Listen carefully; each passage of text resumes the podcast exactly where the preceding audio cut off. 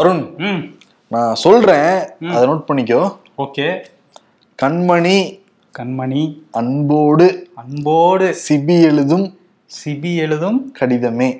கண்மணி அன்போடு சிபி எழுதும் கடிதமே.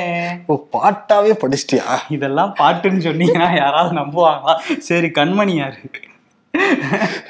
அது வந்து ஒரு ஃப்ளோக்கு நான் சொன்னதுதான். சரி. ஆனா என்னன்னா ஒரு முக்கியமான தலைவர் நாட்டுல எவ்வளவு பிரச்சனை நடந்துகிட்டு இருக்கு அதெல்லாம் வந்து ஒரு சைடுல பாத்துட்டு இருந்தா கூட சைடுல பாட்டும் வந்து எழுதியிருக்காருப்பா. பாட்டு எழுதியிருக்காரா? பாட்டு ஒண்ணு பாட போறேன் நான் தான். பாட வேற செய்வாரா? ஐயோ. பாடல எழுதியிருக்காரு. எழுதியிருக்காரு. ஆனா ஒரு பக்கம் மணிப்பூர் பத்தி எரிஞ்சிட்டு இருக்கு பல மாநிலங்களையும் பல பிரச்சனைகள் இருக்கு. ஒருவேளை மணிப்பூர் பத்தி பாட்டு எழுதியிருப்பாரா உட்காந்து? என்ன பாட்டு அது? என்ன எழுதியிருக்காரு? நான் ஷோக்குல போய் சொல்லிடுறேன். அது என்ன பாட்டுங்கிறத. ஓகே. ஓகே ஷோக்குல போயிடலாம். Welcome to the imperfect show Manipur கடந்த ஒன்றரை மாதமாக பத்தி எரிஞ்சுக்கிட்டு இருக்கு. தினந்தோறும் பொதுமக்கள் வந்து துப்பாக்கியால சுடுறப்படுறாங்க கலவரக்காரர்களால கட்டுப்படுத்தவே முடியல. அங்க இருக்கிற மாநில அரசும் சரி மத்திய அரசும் சரி. மத்திய அரசு பிஜேபி மாநில அரசு அங்க வந்து பிஜேபி தான். பிரேன் சிங் தான் அங்க வந்து சிஎம்மா இருக்காரு. அங்க இருக்கிற நேத்து மணிப்பூருடைய அமைச்சர் ஒருத்தவங்களுடைய வீடே தாக்கப்பட்டது. அந்த பெண் அமைச்சர் இது பயந்து போய்லாம் சொன்னாங்க. எனக்கு பாதுகாப்பே இல்லை. தயவு செஞ்சு எல்லா கலவரத்தை கட்டுப்படுத்தணும்னு சொல்லிட்டு அமைச்சர் அவங்க தான் நடவடிக்கை எடுக்க வேண்டிய சூழல்ல இருக்காங்க. பட் அவங்களே கட்டுப்படுத்த முடியல. என்ன நடந்திருக்குன்னா ராஜ்குமார் ரஞ்சன் சிங் அவருடைய வீடு வந்து எரிக்கப்பட்டிருக்கு. ஆயிரம் பேர் சூழ்ந்து அந்த வீட்டை வந்து எரிச்சிருக்காங்களாம் நல்ல வேளை அவர் வந்து அமைச்சர் அங்க இல்ல. கேரளாவில் ஒரு மீட்டிங்காக வந்திருக்காரு. அவரே வந்து கலவரத்தை கட்டுப்படுத்தணும். தேவையில்லாம ரெண்டு பேரும் மோதிக்கிறாங்க அப்படிங்கிற மாதிரி சொல்றாங்க. என்ன பிரச்சனைனா குக்கி இனம் பழங்குடியின பட்டியலில் இருக்காங்க. மெய்ட்டினம் நாங்களும் பழங்குடியின பட்டியலில் வருவோம்னு சொன்னதுனாலதான் இவ்வளோ பிரச்சனையுமே. ஆனா மத்திய அரசு ஒன்றும் பண்ண முடியல. ஏன்னா அமைச்சருடைய அந்த வீடு எரிக்கப்பட்ட அந்த காட்சிகள்லாம் பார்க்குற பதவியளிப்பா இருக்கு. ஏதோ ஒன்று ஆயிருந்ததுன்னா என்ன நடக்கிறது? ஆமா மத்திய இணையமைச்சர் வீடும் எரிஞ்சு போயிருக்கு. இன்னொரு பக்கம் மாநில அமைச்சர்களுக்கும் பாதுகாப்பு இல்லை. இதுக்கிடையில ராணுவத்தோட முன்னாள் லெப்டினன்ட் ஜெனரல் ஒருத்தர் வந்து பேசியிருக்காரு. நிஷிகாந்த் சிங் அப்படிங்கிறவர். அவர் என்ன சொல்றாருன்னா நான் வந்து ஓய்வு காலத்துல இருக்கேன். என் பணியெல்லாம் முடிச்சுட்டு ஓய்வு காலத்துல இருக்கிற ஒரு சாதாரண இந்தியன் தான் நான். ஆனா மணிப்பூர்ல என்னால நிம்மதியாவே வாழ முடியல. எப்ப வேணா யார் வேணாலும் கொல்லப்படலாம். எப்ப வேணா யாரோட சொத்து வேணாலும் சூறையாடப்படலாம்ங்கிற நிலைமை தான் இங்க இருக்கு. லிபியா நாட்டிலேயோ இல்ல சிரியா நைஜீரியா நாட்டிலேயோ இருக்க மாதிரி தான் மணிப்பூர் மக்கள் வாழ்ந்துட்டு இருக்கோம் அப்படிங்கிற ஒரு அதிர்ச்சி தகவலை சொல்லியிருக்காரு. அதுதான். தொடர்ச்சியா இவங்களுக்கால கட்டுப்படுத்தவே முடியல. பிஜேபி அரசாங்கத்தாலங்கிறது தான் இதுல வெட்ட வெளிச்சமா தெரியுது. இந்த முதல்வன் படத்துல ஒரு டயலாக் வரும்ல. ஒருத்தன் சாதிக்காரன் இன்னொருத்தன் எனக்கு ஓட்டு போட்டு ஜெயிக்க வச்ச கட்சிக்காரன் மாணவர்கள் மேலேயும் கை வச்சிடாதங்கிற மாதிரி தான் அங்க ஹேண்டில் பண்றாங்கன்னு நினைக்கிறேன். இவங்களே தான் அப்படி அமைதியா எல்லாத்தையும் பார்த்துக்கிட்டு இருக்க மாதிரி தான் தெரியுது வெளிய இருந்து பார்க்கும்போது. சரி ஒரு வாரம் ஓகே கட்டுப்படுத்திடலாம் அப்படின்லாம் சொன்னாங்க. அமித்ஷாவே வந்து எச்சரிக்கைலாம் எடுத்திருந்தாரு யார் யார்கிட்ட துப்பாக்கிகளும் வந்து கொடுத்துருங்க அப்படின்னாங்க. பட் எதுவுமே கண்ட்ரோல் பண்ண முடியலங்கிறது தான் தெரியுது. ஆமா அமித்ஷா அங்க போயிட்டு வந்தார்ல நாலு நாள். இப்போ வந்து கட்ச் மாவட்டத்துக்கு போறாரு. குஜராத்ல உள்ள கட்ச். அங்க வந்து அந்த பிபோர்ஜாய் புயல் இருக்குல்ல அது ஒரு பெரிய சேதத்தை தான் ஏற்படுத்திட்டு போயிடுச்சு அப்படின்னு. அஹ் பெரிய அளவுல உயிரிழப்புகள் இல்லைன்னா கூட காயம் அடைஞ்சிருக்காங்க நிறைய பேர். லேண்ட்ஸ்லைட்ஸ் ஏற்பட்டிருக்கு. கிட்டத்தட்ட ஆயிரம் கிராமங்களுக்கு வந்து மின்சாரம் தடைப்பட்டிருக்கு அப்படின்லாம் சொல்றாங்க. ம். அமித்ஷா நேர்ல போய் ஆய்வு பண்றதா சொல்றாங்க. அந்த முழு டோட்டல் டேமேஜ் எவ்வளவு எவ்வளவு கோடி சேதமாயிருக்கு அப்படிங்கறதெல்லாம் இனிமே தான் தெரியும். ஆமா ஆயிரக்கணக்கான விளைநிலங்கள் வந்து சேதமாயிருக்கான் இந்த புயல்னால. மீண்டு வரணும். பிரதமர் மோடி ம். இவ்வளவு பிரச்சனை நடந்துகிட்டு இருக்கு. ஆனா வந்து பாடகி ஃபாலு இவங்க வந்து கிராமிய விருது பெற்ற உடனே போன வருடம் மோடி வந்து சந்திச்சாங்க அவங்க வந்து சிறுதானியத்தை பத்தி எனக்கு ஒரு பாடல் எழுதலாம்னு ஒரு ஐடியா இருக்கு நீங்களும் உதவி பண்ணீங்கன்னா நம்ம சேர்ந்து எழுதலாம் அப்படின்லாம் சொன்னாங்க. ஓகே ஆல்ரைட் நானும் வந்து எழுத தயாரா இருக்கேன்னு சொல்லிட்டு இப்ப ஃபாலு பாடகி ஃபாலுவும் பிரதமர் மோடியும் சேர்ந்து அபண்டன்ஸ் இன் மில்லட்ஸ் அப்படிங்கிற தலைப்புல பாடல் எழுதியிருக்காங்க. நேற்று இந்த பாடல் வந்து வெளியாயிருக்கு. ஓ பாடலாசிரியர் ஆகிற தகுதியும் அவருக்கு இருந்திருக்கு பாருங்களேன் ஆளினால் அழகுராஜாவா இருக்காரு. கேமரா முன்னாடி நல்லா நடப்பாரு அதெல்லாம் பண்ணுவாரு. இப்ப பாட்டும் எழுதுறாருன்னா அவருக்குள்ள ஒரு பன்முகத்தன்மை இருக்குங்கிறது தெரியுது. ஆமா. அதே மாதிரி இன்னொரு பிரச்சனை வந்து அந்த பிரதமரை வச்சே ஆரம்பிச்சிருக்கு. என்னன்னா வந்து நேரு அருங்காட்சியகம் மற்றும் நூலகம் வந்து டெல்லியில இருக்கு. இதோட பேரை வந்து பிரதமர்கள் அதாவது பிரதம மந்திரி அருங்காட்சியகம்ங்கிற மாதிரி மாத்திட்டாங்க. இதை மாத்தினோம்னா காங்கிரஸ் இப்போ வந்து கடுமையா இதுக்கு அதுக்கு எதிர்வினை ஆட்டியிருக்காங்க அதை எப்படி மாத்தலாம்? ம். அஹ் பேர் வந்து நேருவோட அந்த இது லெகசி தான் அதுல இருக்குது. அதை நீங்க ஏன் மாத்துறீங்க? உங்களுக்கு வரலாறே இல்லை. அதனால தான் நீங்க வந்து இந்த மாதிரி வரலாறுலாம் அழிச்சிட்டு இருக்கீங்க அப்படின்னு சொல்லி மல்லிகார்ஜுன கார்கே வந்து கடுமையா பேசியிருக்காரு. இந்த பக்கத்துல இருந்து இவங்க பிஜேபில இருந்து என்ன சொல்றாங்கன்னா இல்ல அதுல எல்லா பிர- பிரதமர்கள் பண்ண விஷயமும் நாங்க வச்சுட்டு தான் இருக்கிறோம். அதனால பிரதமர்கள்னு இருக்கிறது தான் கரெக்ட். அப்படின்னு சொல்றாங்க. பார்த்தா லாஜிக்கா தான் தெரியும். சரி இப்போ குஜராத்ல நரேந்திர மோடி ஸ்டேடியம் இருக்கு. ஆமா. அதையும் பிரதமர் ஸ்டேடியம்னு மாத்தலாமே. இல்ல அது வந்து ஒரு தனி மனிதர் அவர் கிரிக்கெட்ல பல சாதனைகள் பண்ணியிருக்காருல்ல. ஓ அதனால ஒரு பேர் வச்சிருக்காங்களா? பல விக்கெட்டுகளை எடுத்திருக்காங்கல்ல. வேற கட்சியில இருந்து பல எம்எல்ஏக்களை விக்கெட்டுகளா எடுத்து இந்த பக்கம் கொண்டு வந்தாங்கல்ல. இன்னொரு பக்கம் பாட்டு இன்னொரு பக்கம் விக்கெட்டு ஆமாப்பா நீ சொன்ன மாதிரி எல்லா துறையிலயும் வந்து வித்தகரா தான் இருந்திருக்காரு பிரதமர் மோடி. ஆமா. டெல்லியில இருந்து கிளம்பி நியூயார்க் கிளம்புறாரு. இருபத்தி ஓராம் தேதி சர்வதேச யோகா நிகழ்ச்சியில பங்கு பெறாரு. அவருடைய தலைமையில தான் நடக்க போகுதான். ஓகே. நியூயார்க்ல இந்த ஐநா தலைமை இடத்துல வந்து நடக்க போகுதான் நிறைய பேர் யோகா சொல்லி தர போறாங்க. ஓகே அந்த பாறையும் போகுதா? அதுதான் எனக்கு டவுட்டா இருக்கு. அதுவும் போனாதான் தலைவன் நல்லா பண்ண முடியும் அப்படி படுத்துட்டு. அதே மாதிரி இருபத்தி ரெண்டாம் தேதி அமெரிக்க நாடாளுமன்றத்தை உரையாற்றுறாரு. அன்று இரவு ஜோ பைடன் வந்து வெள்ளை மாளிகையில பிரதமர் மோடிக்கு விருந்து கொடுக்குறாங்க. அப்புறம் அங்கிருந்து கிளம்பி இந்தியாவுக்கு வருவாரு நீ பாப்ப. அதான் கிடையாது. அங்கிருந்து கிளம்பி எகிப்துக்கு போறாரு. குடியரசு தினத்தன்னைக்கு வந்து எகிப்து அதிபர் வந்திருந்தாரு இந்தியாவுக்கு. அவர் வந்து எங்க நாட்டுக்கு வாங்க அப்படின்னு கூப்பிட்டு இருந்தாரு அப்புறம் அங்கிருந்து கிளம்பி இருபத்தி நாலு இருபத்தஞ்சு அங்க கிளம்புறாரு எகிப்து. ஓகே ஆமா. அவர் வந்து கூப்பிட்டு போகும்போது மரியாதைக்கு நம்ம போக தானே வேணுங்கிற மாதிரி ஆமா. போறாரு. சூறாவளி சுற்றுப்பயணம் மேற்கொள்ள போறாரு. அப்படியே சூறாவளி சுற்றுப்பயணமா குஜராத் வந்து பார்க்கலாம் அவரு. ஏன்னா அவர் இருந்த அவர் வந்து சிஎம் இருந்த ஒரு மாநிலம். மணிப்பூர்ல கலவரம் வந்துகிட்டு அங்க போய் பார்க்கலாம் அவரு. ஆமா அதெல்லாம் பார்க்கலாம். இதே வந்து பிஜேபி ஆளாத மாநிலத்துல மட்டும் ஒரு சின்ன வெடி வெடிச்சிருந்துன்னு வச்சுக்கோங்க அவ்வளவுதான். ஆட்சியை கலைச்சிருப்பாங்க இந்நேரத்துக்கு. அங்க மினிஸ்ட்ரியிட கொழுந்துகிட்டு எரிஞ்சுக்கிட்டு இருக்கு. என்னங்க சின்ன பிரச்சனை தான். இப்ப அணைச்சிரும் அப்படின்னு மாதிரி பேசுறாங்க. பேசுறாங்க. ஆனா ரொம்ப நாள் ஆச்சு அந்த பிரச்சனை. அதுல முதல்ல கவனம் செலுத்தணும். இன்னொரு பக்கம் மத்திய பிரதேசம். இங்க வந்து பிஜேபி தான் ஆண்டுகிட்டு இருக்காங்க. அங்க வந்து பிஜேபியில பைஜ்நாத் சிங்னு ஒரு முக்கியமான தலைவர் இருக்காரு. இந்த சிவ்புரி அப்படிங்கிற இடத்துல வந்து இவர் பெரிய அரசியல் சக்தி அப்படின்னு சொல்றாங்க.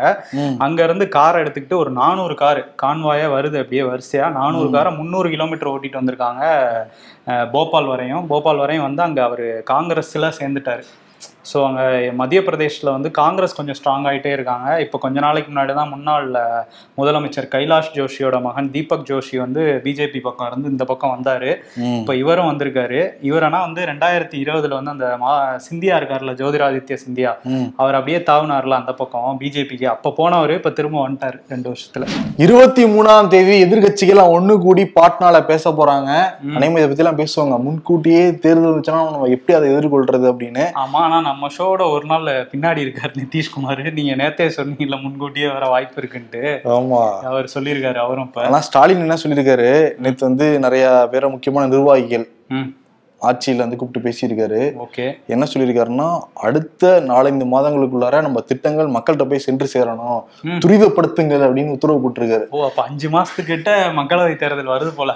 அதான் சீக்கிரம் போய் சேருங்க சேருங்க சேருங்க எல்லாம் துடியா துடிச்சுக்கிட்டு இருக்காங்க. அதிகாரிகள்ட்ட எல்லாம் சொல்லியிருக்காரு. ஆமா நவம்பர்ல அல்லது டிசம்பர் கூட வரலாம்ங்கிற ஒரு பேச்சு இருக்கு. ஏன்னா ரெண்டு வாரத்துக்கு முன்னாடி நம்ம சொன்னோம். தேர்தல் ஆணையம் தயாரா- தயாராயிட்டாங்க. அடுத்த வருஷம் தயாராயிட்டாங்கன்னோம் பட் இல்ல இந்த வருஷமே தயாராகிட்டு இருக்காங்கிறது புரியுது. சில நடவடிக்கையை பார்த்தா. ஆமா.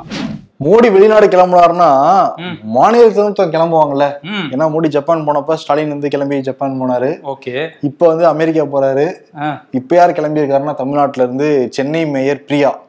அவங்க வந்து இட்டாலி பிரான்ஸ் ஸ்பெயினுக்கெல்லாம் போய் அந்த வேஸ்ட் மேனேஜ்மெண்ட்டை பத்தி பார்த்துட்டு வர போறாங்களாம். ஓ யூரோப் டூர் போறாங்கன்னு நினைச்சேன். அதேதான் யூரோப் டூர் தான். ஓகே வேஸ்ட் மேனேஜ்மெண்ட் அங்க இருக்கு அப்படின்னு பார்த்துட்டு வந்து இங்க சென்னையில அப்ளை பண்ண போறாங்களா? ஆமா. ஓகே அப்ளை பண்ணாங்கன்னா ரொம்ப நல்லதுதான். நல்லதுதான். ஓகே இன்னொரு பக்கம் அந்த கலைஞர் உயர் சிறப்பு மருத்துவமனையை வந்து அன்னைக்கு திறந்து வச்சார்ல முதலமைச்சர் ஸ்டாலின். அதுல வந்து என்ன பிரச்சனை ஆயிருக்குன்னா அந்த ஓமந்தூரார்ல இருப்பாங்கல்ல. துறை தலைவர்கள் பதினாலு துறை தலைவர்கள் வந்து இங்க இருக்கிறாங்க கிண்டி சிறப்பு மருத்துவமனையில. அவங்கள வந்து அஹ், பேராசிரியர்களா நியமிக்கணும் பதினாலு பேரை. அவங்க அங்க இருக்கவங்களே ஓமந்தூரார்ல இருக்கவங்களே பாத்துக்குங்க அப்படிங்கிற மாதிரி சொல்லியிருக்காங்களாம். இது நிர்வாகத்துல பல சிக்கலை உண்டாக்கும் அப்படின்னு இப்ப வந்து சொல்றாங்க. ஓகே. இதனால பல குளறுபடிகள் ஏற்படலாம். அதனால கண்டிப்பா இதுல உடனடியா கவனம் செலுத்தணும். ஏன்னா திறந்துட்டோம் அவசர அவசரமா திறந்துட்டோங்கிற மாதிரி இருக்கக்கூடாது. அதுல சிறப்பா வந்து செயல்படணும்ல. அதனால தனித்தனியா துறை தலைவர்கள் நியமிக்கணும் கண்டிப்பா. ஆமா திறக்கிறப்பையும் நிறைய வந்து குளறுபடியா நடந்தது. யார் திறக்கிறது? ஜனாதிபதியா இல்ல ஸ்டாலினான்னு சொல்லிட்டு. இப்ப தொடர்ந்து ரெண்டு நாள் தான் ஆச்சு. அதுக்குள்ள இன்னொரு குளறுபடி நடக்குதுங்க. ஆமா. ஆமா அங்க யா- வர்ற நோயாளிகள் யாரும் பாதிக்கப்படாத மாதிரி துரிதமா நடவடிக்கை எடுக்கணும் தமிழ்நாடு அரசு. அமைச்சர் செந்தில் பாலாஜிக்கு பிரச்சனை தான் இன்னொரு அமைச்சருக்கும் பிரச்சனை வர போகுது. அப்படியா? வருவாய்த்துறை அமைச்சர் K. K. S. S. R. Ramachandran. அவர் வந்து ரெண்டாயிரத்தி பதினொன்னுல இருந்து ரெண்டாயிரத்தி ஆறு வரைக்கும் அமைச்சராக இருந்தாரு. கலைஞர் கருணாநிதியோட அமைச்சரவையில அப்போ வந்து வருமானத்துக்கு அதிகமாக சொத்து சேர்த்துட்டான்னு சொல்லி ரெண்டாயிரத்தி பன்னெண்டுல வழக்கு போடப்பட்டது. அந்த வழக்கு விசாரணைக்கு வந்து விசாரணைக்கு வந்து விசாரணைக்கு வந்து இப்போ அந்த வழக்கு வந்து நடந்துகிட்டு இருக்கு இருபத்தி ஏழாம் தேதிக்கு ஒத்தி வைக்கப்பட்டிருக்கு ஸ்ரீவில்லிபுத்தூர் நீதிமன்றத்துல நடக்குது இந்த வழக்கு. இன் கேஸ் ஏதாவது ஆகலாம். இன்னொரு அமைச்சருக்கும் ஒரு செக் இருக்கு அப்படிங்கிற மாதிரி தான் இருக்குது. ஆனா இந்த அமலாக்கத்துறை நடவடிக்கை இருக்குல்ல அதையே ஆர்எஸ் பாரதி என்ன சொல்றாருன்னா இதனால திமுகவுக்கு எந்த பெரிய சிக்கலும் இல்ல. அவங்க பாட்டு அவங்க வந்து இது பண்ணிட்டு போறாங்க தி- கட்சிக்கு இது எந்த பாதிப்பும் ஏற்படுத்தாது. அப்படின்னு சொல்லியிருக்காரு. அது மட்டும் இல்லாம அவர் என்ன சொல்றாருன்னா எடப்பாடி பழனிசாமி சொல்லியிருந்தாருல முதலமைச்சர் வந்து போய் பார்க்கல எப்போ போய் பார்த்தாரு கனிமொழி அரெஸ்ட் ஆனப்ப பார்த்தாராங்கிற மாதிரிலாம் பேசுறாரு. அப்படிலாம் கிடையாது. அவர் திகார் சிறைக்கே போய் பார்த்துட்டு வந்தாரு. அது மட்டும் இல்லாம இப்ப ஏன் போய் பார்த்தாங்க? முதல்வர் ஏன் போய் பார்க்கணும் செந்தில் பாலாஜி அப்படின்னு கேட்குறாங்க ஒரு தொண்டரை வந்து உடம்பு சரியில்லைங்கும் போது போய் பார்க்கறது தப்பா அப்படிங்கிற மாதிரி கேள்விலாம் கேட்டிருக்காரு. ம். R S Bharathi. இப்போ ரெண்டு கோடி தொண்டர்கள் நாங்க நினைக்கிறேன் திமுகல. ம், அப்ப டெய்லி நிச்சயமா பல பேருக்கு உடம்பு சரியில்லாம அப்போ எல்லா பக்கமா போய்கிட்டு இருக்கிற முதல்வர் மு க. ஸ்டாலின். அமைச்சரவையில் ஒருத்தர் உடம்பு சரியில்லைன்னு போய் பார்த்தாரு. ஆ. இன்னொன்னு வந்து கட்சிக்கு எந்த பிரச்சனையும் இல்லைன்னா எதுக்கு டேபிள்லாம் போட்டு உட்காந்து எங்களை தொட்டீங்கன்னா அவ்வளவுதான். பிச்சு போடுவோம் பிச்சுன்னு வீரவசனம் எல்லாம் பேசிக்கிட்டு இருந்தாரு முதல்வர். பேசிட்டு இருந்தாரு. அது இவர் இப்படி சொல்றாரு. முதல்வருக்கு தெரியாம சொல்றாரான்னு தெரியல. ஆனா வந்து கட்சிக்கு எந்த பாதிப்பும் இல்லை அப்படின்னு சொல்றாங்க. செந்தில் பாலாஜி ஜாமீன் கேட்டிருந்தாரு. அந்த ஜாமீன் மனு நிராகரிக்கப்பட்டிருக்கு. அமலாக்கத்துறை வந்து எட்டு நாள்ல காவல் எடுத்து நீங்க விசாரிச்சுக்கலாம். ஆனா நிறைய கண்டிஷன் போட்டிருக்காங்க. ஹாஸ்பிட்டல்ல இருந்து அவரை இறங்கி கூட்டிட்டு போக கூடாதாங்க காவேரி ஹாஸ்பிட்டல்ல இருந்து அதே மாதிரி அவரை துன்புறுத்தாம வந்து விசாரிக்கணுமா? மருத்துவத்துக்கும் எந்த எந்த இடைஞ்சலும் வந்து வரக்கூடாதான். மூன்றாம் தர விசாரணை வந்து கூடவே கூடாதான். மூன்று வேலையும் சரியா உணவு வந்து கொடுக்கணுமா? குடும்பத்தினர் பார்க்க அனுமதி கேட்டாங்கன்னா அனுமதி வந்து கொடுக்கணுமா? ஆனாலும் நீங்க விசாரிச்சுக்கலான்ட்டு இருக்காங்க. எட்டு நாள் வந்து உங்க கஸ்டடியில வச்சு விசாரிச்சுக்கலாங்கிற மாதிரி ஆனா சொல்லியிருக்காங்க நீதிபதி வந்து ரெண்டு பக்கமும் பாதகம் இல்லாம தான் தீர்ப்பு கொடுத்துக்கிட்டு இருக்காங்க. கவனிச்சியா. தீர்ப்பு இல்ல இந்த அந்த உத்தரவெல்லாம் போட்டுட்டு இருக்கிறாங்க. இன்னொரு பக்கம் பாத்தீங்களா ஆளுநர் வந்து இந்த இதெல்லாம் வந்து நான் ஏத்துக்கிறேன். அந்த. இலாக்காக்கள் மாற்றப்பட்டதை ஏத்துக்கிறேன் அப்படின்னு சொல்லியிருக்காரு. ஆமா அவர் வந்து முன்னாடி பரிந்துரை கடிதம் அனுப்பிச்சிருந்தாரு முதல்வர் மு க ஸ்டாலின். அதுல நீங்க வந்து அரெஸ்ட் ஆனதெல்லாம் நீங்க குறிப்பிடவே கிடையாது. உடம்பு சரியில்லைன்னு மட்டும் தானே இருக்கு. ஆளுநருக்கு நீங்க தவறான தகவல் தரீங்களான்னு சொல்லிட்டு திருப்பி அனுப்பிட்டாரு. அப்புறம் பொன்முடி நீண்ட அறிக்கை வந்து கொடுத்திருந்தாரு. இப்போ அவர் என்ன சொல்லியிருக்காரு? ஓகே இந்த ரெண்டு பேரும் நான் ஏத்துக்கிறேன். ஆனா செந்தில் பாலாஜி அமைச்சரவையில இருந்து நீங்க தூக்கணும். அவரை நான் ஏத்துக்கலாம் ஆமான்ட்டு ஃபுல் ஸ்டாப் வச்சிருக்காரு ஆளுநர். ஆமா என்னால ஏத்துக்க முடியாது அப்படின்னாரு. இருந்தா கூட வந்து இப்ப என்ன தமிழ்நாடு அரசு சார்பில் என்ன சொல்லியிருக்காங்கன்னா இலாக்கா இல்லாத அமைச்சரா வந்து செந்தில் பாலாஜி தொடருவார் அப்படின்னு சொல்லியிருக்காங்க. இலாக்கா இல்லைன்னா எதுக்கு அமைச்சர் அப்படிங்கிற கேள்வி நமக்கு வரலாம். இருந்தாலும் அவங்க வந்து அவர் இன்னும் குற்றம் நிரூபிக்கப்படலை. அதனால அமைச்சரா தொடருவாருங்கிற மாதிரி திமுக தரப்புல சொல்றாங்க. இலாக்கா இல்லைன்னா ஒரு சாதாரண எம்எல்ஏ மாதிரி தான் வருமே. எம்எல்ஏக்கு நிறைய பவர் இருக்கு. சொல்றேன் அமைச்சரை கம்பேர் பண்ணி சொல்றேன். ஓகே ஏன்னா அப்பா பாத்துக்கோ அப்ப கூட நீ வந்து கீழே இருக்கல நாங்க பார்த்து பேசுறோம் அமலாக்கத்துறை கிட்ட ஃப்ளோல எதுவும் சொல்லிடக்கூடாது ஆமா. அந்த மாதிரி போயிட்டு இருக்கு போல. ஆனா இதே மாதிரி ஒரு சம்பவம் வந்து ஆயிரத்தி தொள்ளாயிரத்தி தொண்ணூத்தொன்னு தொண்ணூத்தாறு அந்த டைம்ல வந்து முன்னாள் முதலமைச்சர் ஜெயலலிதா அவங்க பீரியட்ல வந்து தொண்ணூத்தி நாலாம் ஆண்டு வந்து சில அமைச்சர்களோட இலாக்காக்கள்லாம் மாத்திருக்காங்க அவங்க. ஆமா மாத்திட்டு நவம்பர் எட்டாம் தேதி சென்னாரெட்டிக்கு அமைச்சரவையை மாற்று மாத்தணும்னு சொல்லிட்டு சில பேரை பரிந்துரை கடிதம் எழுதி அனுப்பியிருக்காங்க. அவர் நவம்பர் பதினஞ்சு வரைக்கும் முடிவு பண்ணவே இல்லை. மம்மி பார்த்தாங்க. நவம்பர் பதினாறாம் தேதி அவங்களே அறிவிச்சிட்டாங்க. சட்டத்துல இடம் இருக்கு. படிச்சு பார்த்து தெரிஞ்சுக்கோங்கன்ட்டாங்க சென்னாரெட்டிக்கு அதுதான் பாத்துக்குங்க எங்களுக்கு வந்து அரசு அலுவல் ரீதியா எனக்கு அதிகாரம் இருக்கு. அதை பத்தி தான் அதை வச்சு தான் நான் பண்ணியிருக்கேன் அப்படின்னு சொல்லியிருந்தாங்க. அதே மாதிரி அதே அந்த சட்டத்தை வச்சு தான் இவங்களும் பண்ணியிருக்காங்க. ஆமா அதிமுக வழியில இப்ப திமுக பயணம் செய்கிறது. ஜெயலலிதா வழியில ஸ்டாலின். ஸ்டாலின் வந்து பயணிக்கிறாருங்கிறத இந்த சபையில நம்ம வந்து புரிஞ்சுக்கலாம். ஓகே. அதே மாதிரி விஜய் யார் வழியில பயணிக்கிறாரு? ரஜினி வழியில பயணிக்கிறாரா? இப்படிதான் படம் வரதுக்கு ஹைப் கொடுத்துட்டே இருந்தாரு தலைவர். கடைசியில வந்து அவர் கிளம்பிட்டாரு. ஆமா. ஆனா இவர் கொஞ்சம் சங் இவரோட அந்த சயின்ஸ் எல்லாம் பார்க்கும்போது ஏதோ வருவாரோ அப்படிங்கிற மாதிரி தான் தோணுது இன்னைக்கு வந்து அவர் வந்து அந்த மாணவர்கள் பிளஸ் டூ டென்த்தில் வந்து முதல் மூன்று இடம் பிடித்த மாணவர்களை வந்து அந்த ஆர்கே கன்வென்ஷனல் சென்டர்ல வந்து நேர்ல கூப்பிட்டு காசோலை எல்லாம் கொடுத்துருக்காரு. அந்த இருபத்தைந்தாயிரம் பதினைஞ்சாயிரம் பத்தாயிரம்ன்ற அந்த முதல் மூணு இடங்களுக்கு அவங்க எல்லாம் கூப்பிட்டு பேசுறாரு. அதுக்கு முன்னாடி என்ன பேசுறாருன்னா இன்னைக்கு வந்து நிறைய ஃபேக் நியூஸ் இருக்கு. சோஷியல் மீடியா ஃபுல்லா ஃபேக் நியூஸ் தான் இருக்கு. அதுல நீங்க சிக்கிக்காதீங்க. நிறைய தலைவர்களை படிங்க அப்படின்னு சொல்லியிருக்காரு. ஆமா. ஃபேக் நியூஸ் வந்து பார்க்காம இருக்கணும்னா இம்பர்ஃபெக்ஷன் மட்டும் பாருங்க. உண்மையான நியூஸ் தான் கொடுக்குறோம். அவர் சொல்ல நான் சொல்றேன். ஓகே. அதுதான் அவர் என்ன சொல்றாருன்னா அம்பேத்கரை படிங்க பெரியாரை படிங்க காமராஜரை படிங்கன்னு சொல்லியிருக்காரு. அதுக்கப்புறம் இன்னொரு முக்கியமான விஷயம் சொல்லியிருக்காரு. அதுக்கு வந்து ரியாக்ஷன்ஸ்லாம் வேற வந்திருக்கு. என்ன சொல்றாருன்னா இந்த மாதிரி காசு வாங்கிட்டு ஓட்டு போடாதீங்க. நீங்க தான் நாளைய வாக்காளர்கள். இப்பவே போய் உங்க அம்மா அப்பாட்ட வந்து காசு வாங்கிட்டு ஓட்டு போடாதீங்க அப்படின்னு சொல்லுங்க. அப்பதான் அந்த கல்வி எல்லாமே முழுமையாகுங்கிற மாதிரிலாம் பேசியிருக்காரு. இதை பத்தி உதயநிதி கிட்ட கேட்டாங்க அமைச்சர் உதயநிதி கிட்ட. அவர் வந்து அவர் நல்லது தானே சொல்லியிருக்காரு. காசு வாங்காம ஓட்டு போடுங்கன்னு சொல்றாரு. அது நல்லது தானே அப்படின்லாம் சொல்லியிருக்காரு. இன்னொரு பக்கம் விசிகால இருந்து விசிகா தலைவர் திருமாவளவன் அவர் என்ன சொல்லியிருக்காருன்னா விஜயோட செயல்பாடுகள் நம்பிக்கை தர மாதிரி இருக்கு. இந்த கல்வியில அவர் பண்ற விஷயங்கள் இது மாணவர்களுக்கும் ஊக்கம் தரும்னு சொல்லியிருக்காரு. இதே மாதிரி வைகை செல்வன் இவங்கெல்லாம் எல்லாரும் இதை பத்தி கருத்து தெரிவிக்கிறாங்க. ஆனா இவர் வந்து ஆழம் பாக்குறாருன்னு நினைக்கிறேன். ஆழம் பாக்குறாரு. அரசியலை பத்தி இன்டைரக்டா வந்து பேசுறாரு. இப்ப இருக்கிற யாருமே வந்து சரியில்லை. அசுரன் பட டைலாக் எல்லாம் வர சொல்லியிருக்காரு அந்த மேடையில. ஆ. ஆனா அரசியல் ஆழம் தான் பாக்குறாங்க. இன்னைக்கே வந்து விஜயோடைய ரசிகர்கள் முக்கியமா விஜய் மக்கள் மன்றத்தினர் இருக்கவங்க வந்து ரெண்டாயிரத்தி இருபத்தி ஆறு லட்சியம் ரெண்டாயிரத்தி முப்பத்தொன்னு நிச்சயம்னு போட ஆரம்பிச்சிருக்காங்க. அப்படியா? சரி பாப்போம். வந்து எவ்வளவு நாள் இங்க தாக்கு பிடிக்கிறாருன்ட்டு. பார்ப்போம் ஏன்னா வந்து அரசியலுங்கிறது அவங்க நினைக்கிற மாதிரி கிடையாது. விஜய் வந்து ஹீரோவா இருக்கிறப்ப இப்படி திரும்பினாலே இருபது பேர் ஒடியாருவாங்க இப்படி திரும்பினாலே முப்பது பேர் ஒடியாருவாங்க ஆ. பட் அரசியல்னா நீங்க வந்து களத்துல இறங்கணும். இறங்குறப்ப என்ன கேள்வி வேணாலும் நீங்க எதிர்கொள்ள வேண்டியது இருக்கும். ஆமா பின்னாடி நிக்கிற அளவுக்கு எதிர்லயும் ஆட்கள் நிப்பாங்க. சரி அவர் வரட்டும் வந்தா பார்ப்போம் அஹ் இன்னொரு பக்கம் வந்து இந்த ஃபேக் நியூஸ் பத்தி விஜய் பேசியிருக்காருல. ஃபேக் நியூஸ் வந்து இப்போ ஒரு பெரிய டாபிக் ஆயிருக்கு. நம்ம தமிழ்நாடு அரசியல்ல. தொடர்ச்சியா நிறைய ஃபேக் நியூஸ் போட்டு பாஜக ஆட்கள் வந்து அரெஸ்ட் ஆனாங்கல்ல. ஆமா நேத்து ஒரு அரெஸ்ட் ஆனாரு. இந்த டெய்லி இதுக்கு நம்ம சொல்லிட்டு நம்ம சொல்லாம ஸ்கிப் பண்ணுவோம் நேத்து. ஆனா இன்னைக்கு ஒருத்தர் வந்து நேத்து நள்ளிரவு வந்து பாஜகவோட மாநில செயலாளர் எஸ் ஜி சூர்யா அவர் வீட்டுக்கு வந்து டி நகர்ல வந்து மதுரை போலீஸ் மஃப்டியில வந்து அவரை தூக்கிட்டு போயிருக்காங்க. என்ன விஷயம் அப்படின்னா அவர் ஒரு அறிக்கையை வந்து ட்விட்டர்ல போடுறாரு. அதுல என்ன சொல்லியிருக்காருன்னா பெண்ணாடம் அப்படிங்கிற பேரூராட்சி வந்து மதுரையில இருக்கு. அந்த பகுதியோட கவுன்சிலர் சிபிஎம் கவுன்சிலர் விஸ்வநாத் வந்து அவர் முன்னிலையிலே வந்து ஒருத்தர் வந்து மலைக்குழியில இறங்கி அந்த சாக்கடையை சுத்தம் பண்ணும்போது இறந்து போயிருக்காரு. இதை பத்திலாம் சு வெங்கடேசன் பேச மாட்டாரு. எம்பி அமைதியா இருப்பாரு அப்படிங்கிற மாதிரி அவர் ஒரு விஷயம் போடுறாரு.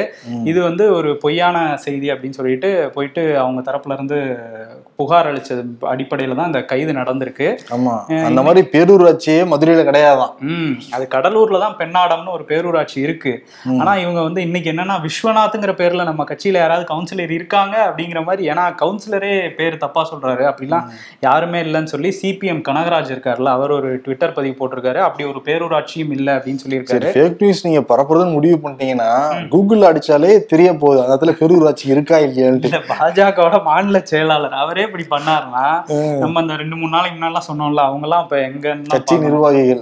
ஆக்சுவலி இது வந்து இவங்களுடைய ஃபார்முலா. பிஜேபி வடநாட்டுல நடந்த ஃபார்முலாவை இவங்க வந்து கணக்கு பண்றாங்க ஆமா அதுல சூவே வந்து ஒரு அறிக்கையும் விட்டிருக்காரு. அவர் என்ன சொல்றாருன்னா இந்த மாதிரி மத்திய அமைச்சர்கள் நிர்மலா சீதாராமன் ராஜீவ் சந்திரசேகர்லாம் வந்து இவர் ஃபேக் நியூஸ் போடுறாரு. அது ஆதரிக்கிற மாதிரி அவங்க வேற கருத்து சுதந்திரம் போச்சு அப்படின்லாம் போஸ்ட் போட்டுட்டு இருக்காங்க இன்னைக்கு.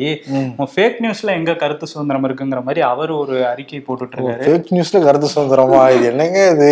இதே ஒருத்தர் ஃபேக்ட் செக் பண்ணிக்கிட்டு இருந்தாரு.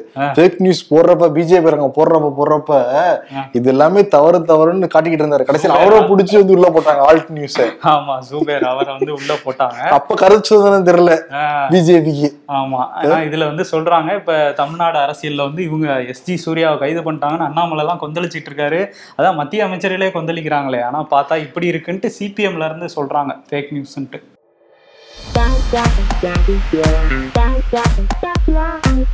ப்ரீ கேஜி யூகேஜி ஃபீஸ் ஒரு லட்சத்தி தொண்ணூத்தி மூணாயிரத்தி இரநூத்தம்பது ரூபாய் மட்டுமே.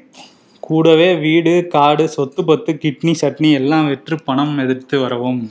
அப்படி பெட்ரோல் படிச்சிருக்காங்க. பள்ளி உரிமையாளர் பக்கத்துல வடிவேல் மாதிரி பார்த்துட்டு இருக்காங்க அதை. அவர் ஃபீஸ் ரொம்ப ரொம்ப அதிகம் தான் இப்ப எல்லாமே. அண்ணாமலை சொன்னதுக்கு கண்டனம் தெரிவிச்ச அதிமுகவுக்கு கண்டனம் தெரிவிச்ச பாஜக கண்டனத்துக்கு ஜெயக்குமார் கண்டனம். கண்டனம் கண்டனம்.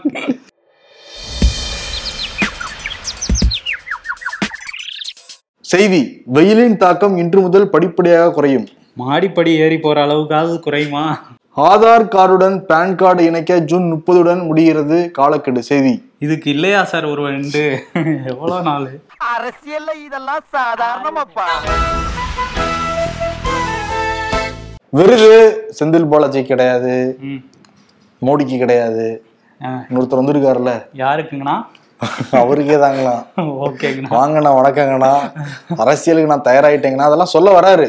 நான் சொல்லணும் அப்படின்னு வந்து நிப்பாட்டுறாரு. ஹைப் ஏத்தாராம் அவரு. ஓகே ஹைப் ஏறுதாங்கிறது தான் நம்ம பார்க்கணும். அதான். ஆனா வந்து பாலிடிக்ஸ் சரியில்லைங்கிற மாதிரி தான் அவருடைய மெசேஜ் இருக்கு விஜயோட ஸ்பீச்ல அதனால பிளடி பாலிடிக்ஸ் அப்படிங்கிற மாதிரி கொடுத்துடலாமா? ஸ்வீட் மாதிரியா? பிளடி பாலிடிக்ஸ் அப்படிதான் இருக்கு ஆக்சுவலி இங்க. அதுதான். ஓகே சிறப்பு. அதை கொடுத்துட்டு விடைபெறலாம். நன்றி வணக்கம். நாளை கருத்துரை பகுதி இருக்கு. அதையும் பாருங்க. நிறைய கேள்விகள் அனுப்பிடுங்க. தேங்க்யூ ஸோ மச் நன்றி.